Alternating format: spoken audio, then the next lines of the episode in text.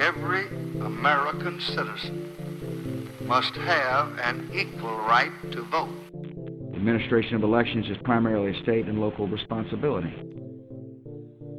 Whether you voted for the very first time or waited in line for a very long time, by the way, we have to fix that.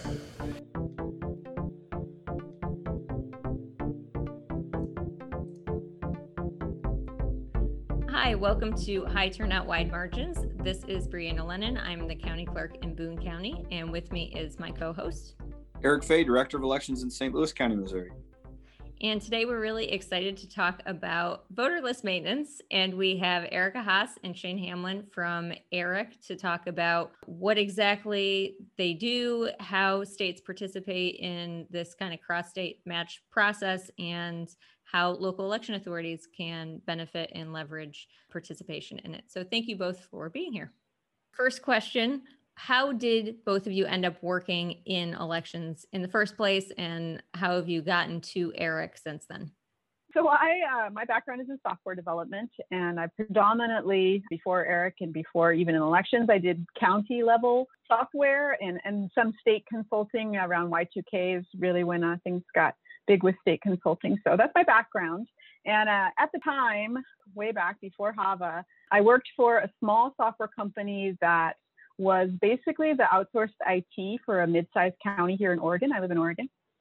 And I was kind of a firefighter floater. I just did whatever bugs needed done on whatever products that happened to be out there. Um, and one time, uh, Val Unger in Polk County, Oregon, said that the ballot style generation and the custom voter registration software that they had was just too slow. It took 15 minutes. That, that's just not acceptable.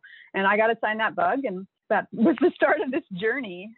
So I ended up, you know, working on bugs for that product whenever they came up, and they were pretty small. It was a pretty modest little piece of software. But that became when Hava came around. There was several companies that joined together to respond to the, some of the RFPs, and the first one being here in Oregon for us. And that product, if you look at the front page of it that's now in use in several states, uh, it is the same screen layout as that original piece in Polk County, Oregon that I got to work on. So um, that got built out into a full-fledged you know, election system demo with lots more modules, but you, I still have paper drawings of those original screens. So we got to help bid on the statewide voter registration system here in Oregon. Um, and it's fun, uh, a little piece of that. So, you know, we frantically put together this demo. We're presenting it. We had a bug in the morning. So the lunchtime, I was frantically fixing this bug to represent it in the afternoon. And uh, I got a vending machine ham sandwich. And we do the presentation. We're feeling good about it. And the next day, I'm like exhausted. I've been doing 90 hour weeks, this crazy time. Feel very good. My husband was leaving to go camping, and I was supposed to go with him, and I didn't feel good. And I, was like, ah. And we realized I, I'm pregnant. so it was not the ham sandwich. So my daughter is my perfect mark in time. She's now 17, so I know exactly how long I've really been in statewide election systems. Um, we eventually got the bid. She became the darling of all the Oregon County clerks because I was pregnant through the beginning of the process. So they all kind of went through that with me. And I still, you know, as I see them, they ask about her.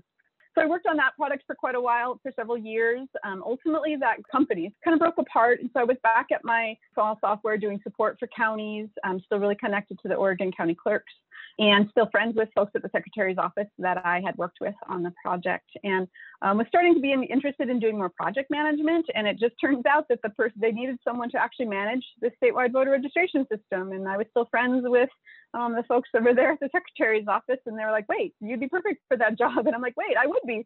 Ultimately, I applied for that and, and went to work for the state for about five years. At that time, that's when Pew was having these various work groups about like what what how would we reimagine elections and voter registration and and uh, ultimately I got to be in, in in on part of that and where this idea for ERIC started it wasn't called ERIC at the time but I got to be involved in some of those um, as a subject matter expert for some of those um, and I really drank the Kool-Aid pretty early on. Uh, there was several of us who realized, well, Pew doesn't really have like technical people that are that you know do IT projects. So there's not a business analyst. There's not really kind of this requirements gathering happening. I think we should do that. And so we just did. We started conducting our own conference calls. Pew was like, "What are you doing? but we thought this was really going to be a great thing. And I jokingly say that it is named Eric as a subtle homage, even though it's completely made up, but that it was named after me um, because it just works out so fun to have my mnemonic now as Erica Eric.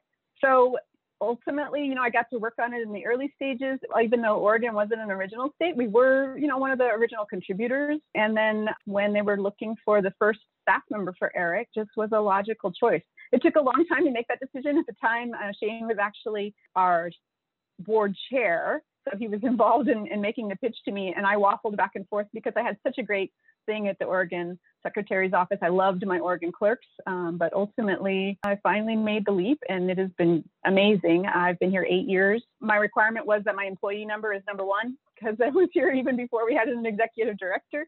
So I got to have those kind of liberties, but it's super fun. And I, I love that I just get to work with data all day long. That's completely my jam. That I get to do something that I feel is important to, you know, our democracy you just can't get that um, in every IT job you get. So I feel super fortunate to get to the work, do the work I do. So real quick, I think here in Missouri, our statewide voter database is modeled on that Oregon one, is it not? It is. It is the Electus system. So it was Saber was the point company, yep. who eventually yep. became EDS, eventually became HP. Um, I was partnered with them when they were Saber. So yeah, I have hand-drawn screens of the products you use. Maybe Curse been around a long time. It's definitely showing its age. But yeah, I got to work on the bones of that system that was, it's in about eight or nine states uh, still. Wow, that's amazing. so I got my start in elections like nearly everyone else by happenstance, being in the right place at the right time, I guess, but not knowing what would lie ahead. It was 2001. I had been working in the Washington state legislature for a few years for a member but I was eager to get back into policy work. I'd worked on higher ed policy before working for a member, and there was an opening for a research analyst position in the in a caucus, and it was general government, which did not sound very exciting, but it was a foot in the door, and I applied and I got the position. You know, we're heading into the 2001 session. There was a lot of conversation at the federal level in Congress about the 2000 presidential election you know, some form of federal reform was likely. I don't think HAVA existed as the Help America Vote Act. There were a number of proposals, though, in the field and being discussed and debated. But largely, our state was, um, we weren't even thinking about implementing anything yet. And so I got the assignment as the new policy analyst, and I think everyone thought it was going to be pretty sleepy, boring uh, committee assignment. Give it to the, you know, it's sort of the traditional entry point in as a research analyst. But a couple of months into the 21 or 2001 legislative session, the U.S. Supreme Court ruled that the blanket primary system that California was using at the time and that they had modeled on Washington state's blanket primary was unconstitutional, that it infringed on political parties' right of association and their right to choose their standard bearer. And that threw Washington's blanket primary, which at that point was about 80 years old, it threw it out basically. Uh, the political parties immediately brought lawsuit. They hated the blanket primary, and the suddenly the legislature was faced with the challenge of finding a constitutionally valid primary that was as close something as close as possible to our you know beloved cherished blanket primary as possible and it became one of the hottest topics of that legislative session and as the new analyst i was thrust into the world of primary systems analyzing and looking at primaries used across the country in various states. And while HAVA and Bush v. Gore decision was going on and all of that at the federal level, at the state level, what we really cared about is how are we going to nominate candidates in the future in a way that our voters will respect. We had no voter registration in Washington, no party affiliation in Washington. You could vote for a Democrat in one office and a Republican in another, and our voters loved that. And they hated what happened. There were they were so angry, angry at California for copying it, and then the political parties, you know, successfully getting it tossed out.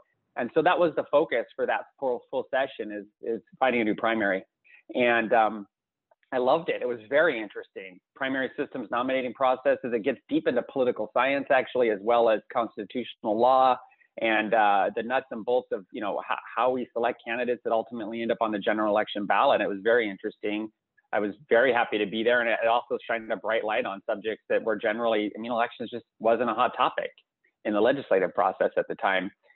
stayed in there. And of course, we had to implement HAVA the following session. And I just kept getting deeper and deeper into the nuts and bolts and developing relationships with county auditors because, you know, I was that kind of analyst that would engage with them and make sure the legislation, you know, that they were briefed on it. We had their input, uh, working closely with the Secretary of State, of course, all, all the time.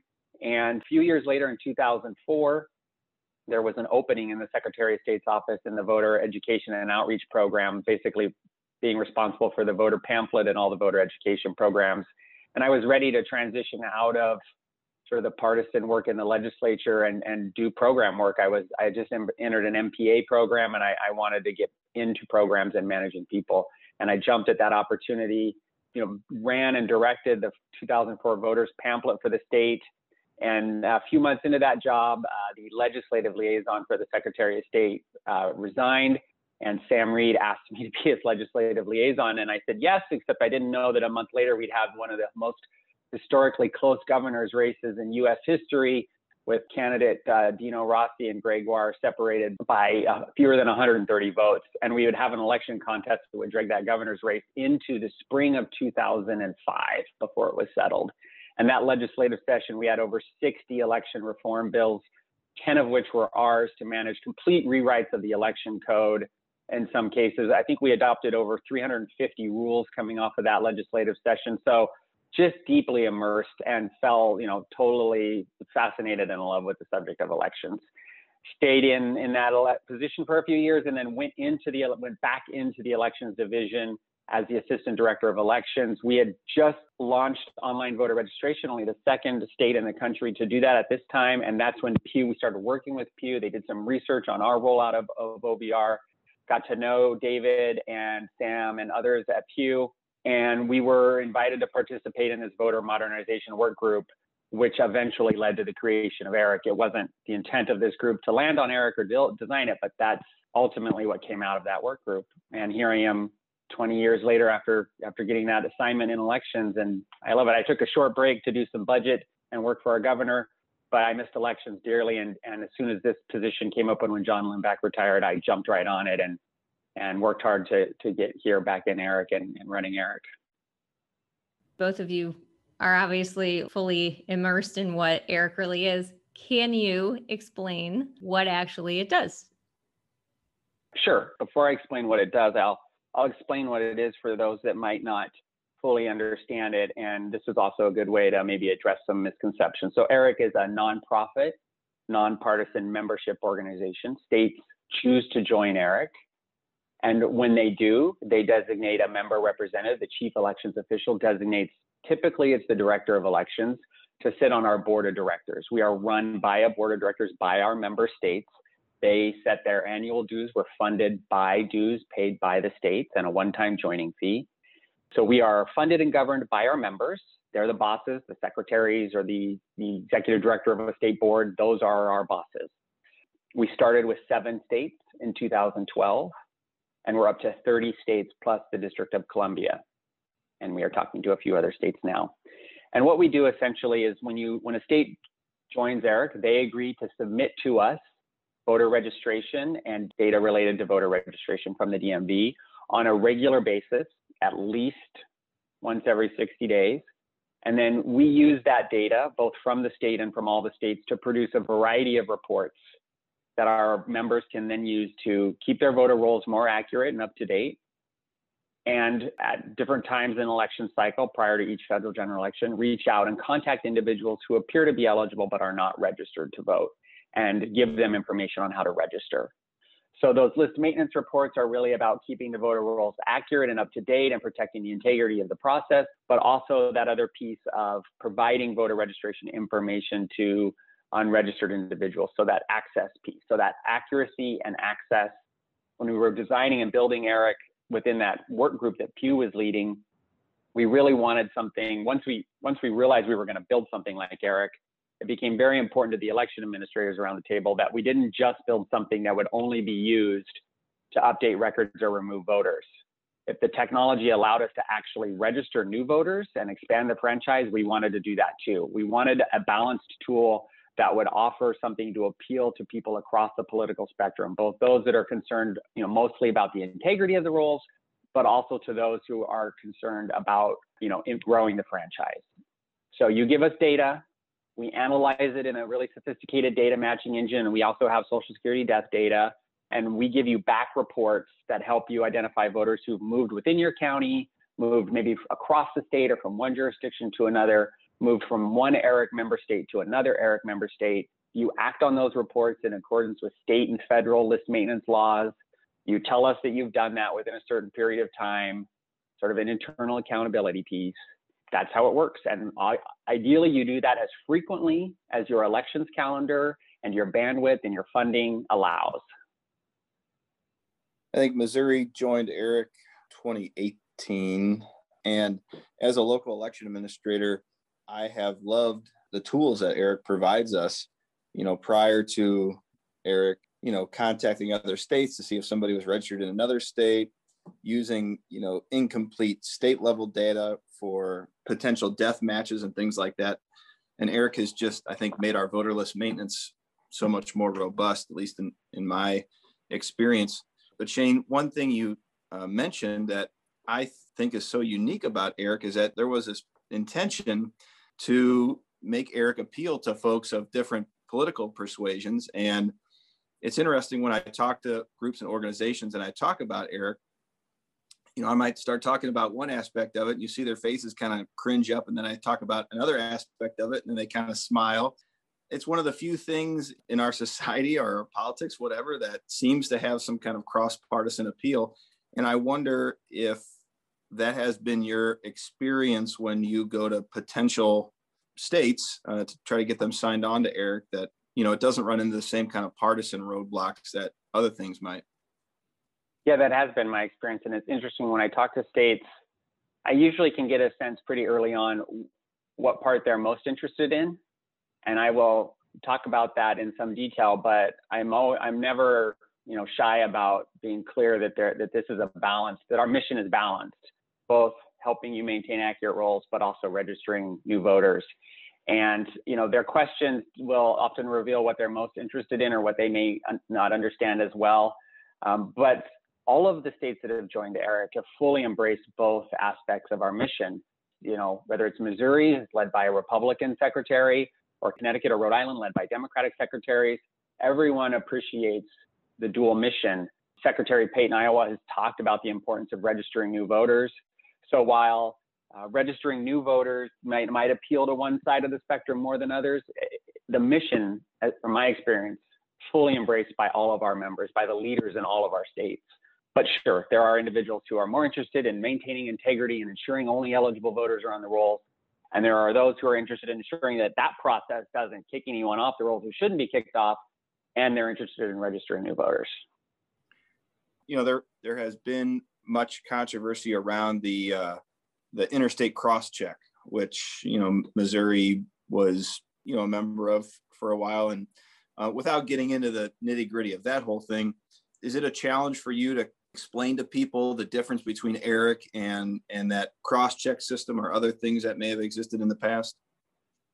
It's pretty easy to distinguish between the two. And when cross check was up and operating, I often had to explain the difference between the two. And they really were different tools designed to do different things. ERIC is about providing continuous, ongoing list maintenance and new voter registration activity. We're in sort of close to real time or in active time. We provide you with reports, you act on them, and you, you know, continuously, routinely throughout the year over the course of a four year election cycle. It's a proactive tool, if you will. The cross-check program was about looking back at a point in time to determine who may have been registered in more than one place. And so it was it was sort of a tool that you would use reactively after an election. Different purpose completely. Yes, it could be used to do some list maintenance, but because of the way that it was designed and the way that it worked and the way that it was run, well, it wasn't a proactive tool and it could be a bit of a challenge, I think, at times for election officials to use because the way it was designed. I never thought of us as competitors, never compared the two, just a different tool. From the, the technical side of things, you know, it is a bit of a different animal because it kind of illustrates that our matching is different. right? We're not taking one voter record, another voter record, just looking at those two things. Um, our matching is really based on having a lot of information and being able to use the entire set of information to make decisions. So it's called entity relationship. And it's, it's really much more robust. And I think one of the places it's easiest um, illustrated is in the death master data. And I think you kind of mentioned this earlier. It's kind of the, the most simple explanation. So many voter registration systems collect either the driver's license or the last four SSN. And so most people have a license. They, they give that information. Um, so like 80% of the records have driver's license numbers on them and only about 20% have last four SSN. So if you were to purchase the Social Security Death Master data yourself, that would give you name, date of birth, full SSN, and really nothing else. It doesn't have address or anything. And so only about 20% of your records can you even get that third data point to match. But when we have voter registration and DMV data, and that voter registration and the DMV record are pretty tightly bound because they've got a driver's license number on it. They probably have the same or similar name in that. All of a sudden, you have social security number that you're able to marry those things up in a way more robust way. So similarly with the you know the differences between us, we have all that underlying DMV data that really helps us. And especially now that we've been going for such a long time, we have historic data. So we have name changes um, one of the most interesting things I get to see is when we are giving, we're presenting a match and the name looks entirely different. And we get questions about that. But thankfully, we've been able to show like, well, there's actually a name change on the DMV record, and that's your system of identity, right? People have to present more documentation to the DMV. And so, you know, we do a ton of hand verifications, um, and we actually look at those pretty closely. And so if we can see that there's a name change on a DMV, that feels like a really solid thing to us versus, you know, we all know the data entry happens, one voter record gets overwritten with another person's. It's a little different with the DMV record. So by having this robust, rich set of data, we're able to do much more sophisticated matching than we can if you're just going this voter to that voter. And I think that part helps us have quality matches that you know, as Shane said, I also didn't ever view us as competitors, but I know even in Oregon, when I was working with that data, it was tough because you'd have only a few data points. You weren't really sure it was a match. Most of the records, of course, they don't have the same address because they're in different states. Um, you just have name, date of birth, and last four SSN, and you can have legitimate people with the same information. So it, it was tough. We're able to fill in those gaps. Um, and like Shane said, we did it proactively. We're always trying to, you know, get your data as accurate as it can be before the election, which can help the voter, right? They can show up and their information is already there. This whole concept of voter registration data kind of speaks to you're working with states. And in many states, the county clerks, the local election authorities, the ones actually handling the data and making these updates. When you work with these states and they are coming on board, what do the local election authorities need to know about a state that joins into the ERIC system? That is a great question. When we're talking with states that are interested in membership and we're doing a membership overview, which is a presentation we've now given many times, we spend time on exactly that issue. Brianna, I have a slide for states uh, where I focus on preparation that needs to happen between the state and local election officials. And some points that I always make I, I really encourage the state to start early and engage your local election officials. In fact, ideally, before they even start talking to us, they've already talked to their local election officials. They've explained what ERIC is, why they want to join, so that there are no surprises.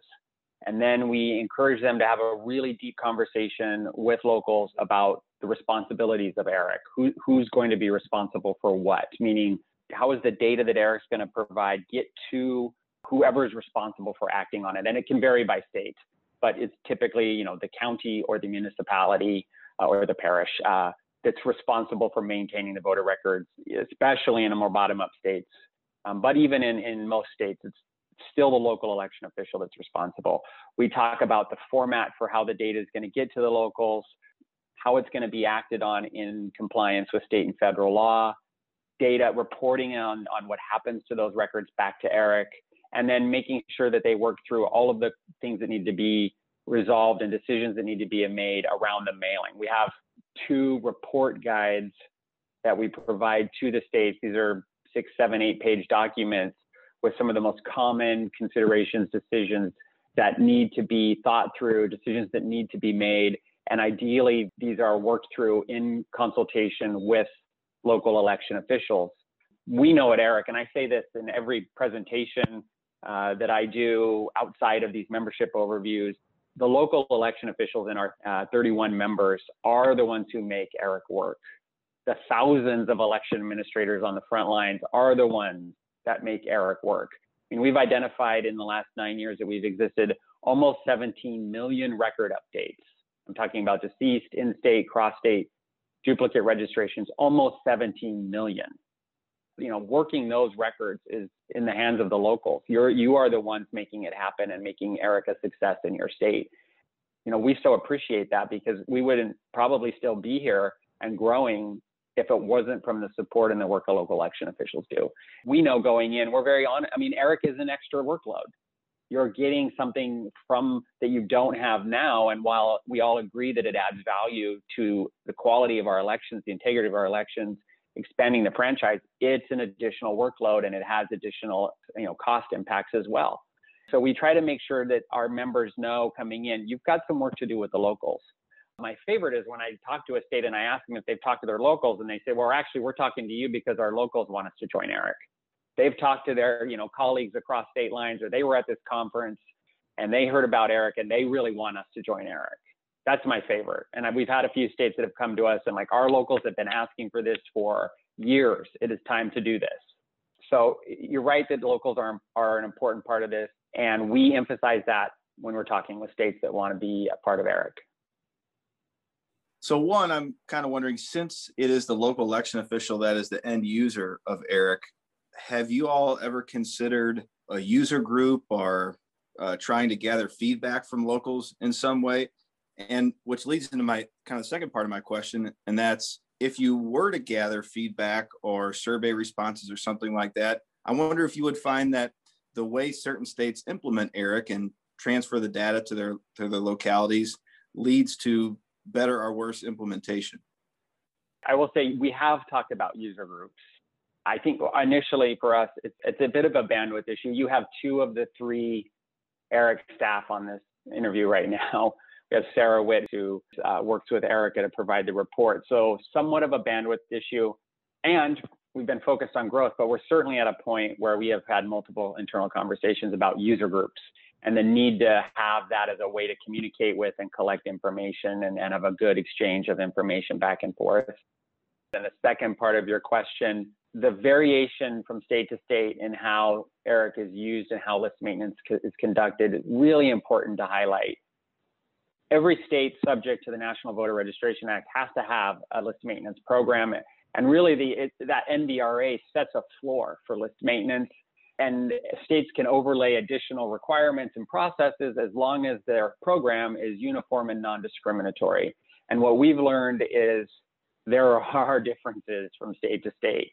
There's differences in terminology, there's differences in systems capabilities, there's differences in responsibility. And that makes it a challenge for us to have good insight into how ERIC is used state to state and how successfully it's being used or effectively it's being used user groups is that's one of the things that I love the most about getting to uh, do my job um, in general. Like being being a technologist who actually is pretty social. That's kind of unusual. One of my favorite things when I was at the Oregon Secretary's office was being the person responsible for our statewide voter registrations user group. So that is I think a gold standard in how systems work well, right? Is talking to the people who actually do it. So I would love to get there. It is absolutely a bandwidth thing. And also, you know, we get the data out there. We don't actually even hear a ton from our states about what happened with it, um, other than, yes, we processed it in good time, right? That gets the box checked, but we don't end up hearing a ton about it. So I would actually hugely value that kind of um, information. And we get bits of it, you know, usually when there's a question or, you know, like right now, actually, like I mentioned, one of those where you've got completely different names. Uh, there was a question from a county. And so I'm like, oh, this is a perfect chance. Can you check in with your DMV to, you know, test our assumption that a name change in the DMV is more, you know, ha- carries more weight. So things like that. So I would love to do that. as Shane said, we're kind of at a transition point. We're not so focused on growth that we're able to spend some time thinking about best practices because now there are different practices to even compare against each other where before all of us were trying to figure it out it was just so new. Before covid hit we were starting to imagine something like an eric summit. Is it time to you know gather some people together um, both at state and local to share ideas get feedback from each other. Uh, we are starting to, at least at a state level, collect some really high level questions of like, who is responsible for what? Because um, it is different across states. And so, where the counties are handling the cross state um, information versus the state, we can start to at least ask into that and start gathering input from the people who are actually doing the work. And you know, your second part question is absolutely hitting the nail on the head. The implementations definitely vary. So I think that's uh, an important place for us to be understanding more and being able. I mean, one of the things I always imagined for Eric, you know, we're a unifier. We're a place where you can gather together to share ideas. That was one of the things I found most valuable when Pew was doing those first things that led to Eric was getting the people who weren't necessarily just the election directors in the room, right? When you got some IT, I mean, this is actually way back to I think we called it GeekNet from Pew, where they gathered together where like um, the Voter Information Project and those things came out of. We got the, the IT folks in this at the same table, and you get us talking about geeky things, and we will. I mean, that's so energizing, and that's what I imagined for Eric from the beginning. Is like this is the place to share ideas. This is the place to learn from each other. I still do imagine that Eric could play a role in other shared projects and and that is about talking to each other and giving that space to happen there's NASS and there's other groups that people become members of. It, it seems unusual to have a nonprofit that is joined by the state and it doesn't matter if the secretaries of state switch out the elections directors switch out they are still part of eric.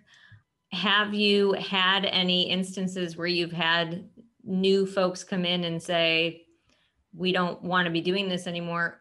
And or have you had instances where you've seen less compliance out of new and you don't have to like name anybody but have you had instances where there has been poorer compliance than there has been? And what do you do when that poor compliance comes up? Mm-hmm. we've been very fortunate that as there have been changes at the senior you know at the secretary level or at the executive director level of the state boards that you know there there have been no states that have have wanted to leave Eric, even in partisan changes from Democrat to Republican or Republican to Democrat. And I think that's a testament, you know, to our bipartisan mission or our nonpartisan mission, as well as the quality of the data that we provide and our reputation among election officials at the highest level. So within the NASS organization, the National Association of Secretaries of State, when you have 30 members, many of whom are secretaries in that association, and they're talking about Eric, that's good. That I think that helps prevent what you described. And then I think that this governance model is really the real innovation of Eric. Like the technology that we use existed before Eric, it just wasn't applied in this sector.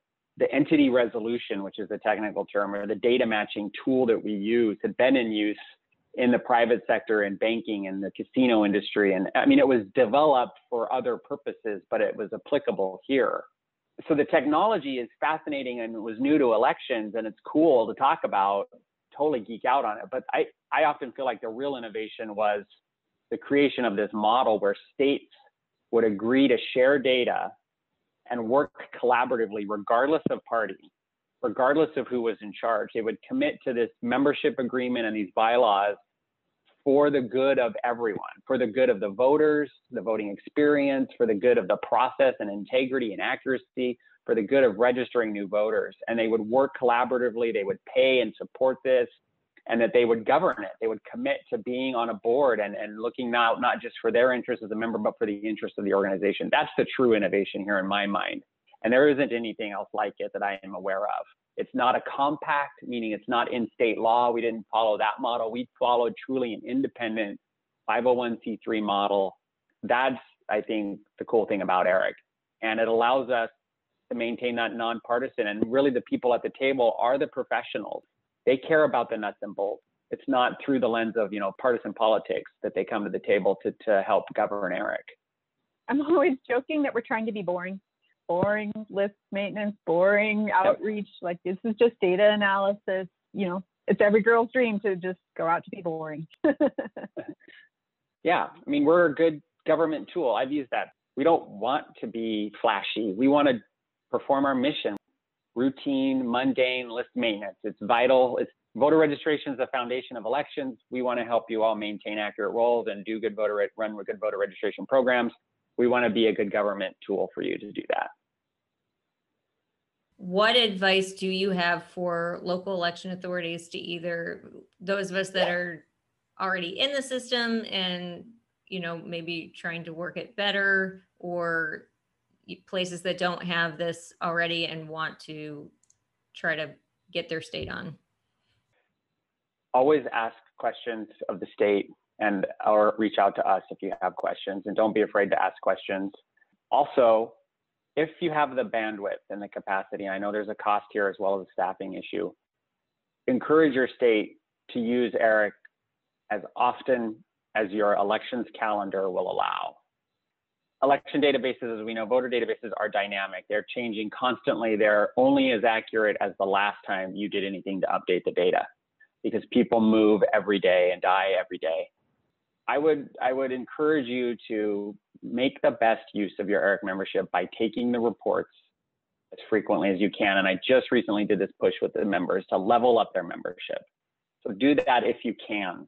And then to the extent that you can make processes more efficient through any tools or functionalities that you have in your voter database, do it. And if you're thinking about new databases, ask for enhancements that will make it easier to manage the ERIC reports. If you want to talk about it at your conferences, both of us really enjoy talking about this. This is probably evident by this conversation. You know, I'm happy to talk through things and, and especially, you know, like some kind of work group or if you have a space where you're looking at your system, maybe you're looking at an enhancement to your system and maybe you're looking at some kind of queuing function, I'm happy to sit in on those and brainstorm with you. I mean, that's my foundation is is developing, creating things, technical tools to help, and I love doing that. So we are always happy to engage at the local level too when we get the opportunity to. So uh, bring us in. Let's talk about it if you have the chances to do that. Um, of course, we're going to loop in your state folks because those are our direct contacts, but um, that's what we're encouraging all the time. Make sure you're, you're working with your locals on how to use this data effectively because they're the ones who actually know. So we're absolutely happy to engage. All right, thanks everybody for listening to another episode of High Turnout Wide Margins. A big thanks to Shane Hamlin, Erica Haas from ERIC for being our guest today. Hope you enjoyed it. Hope you listen again to High Turnout Wide Margins.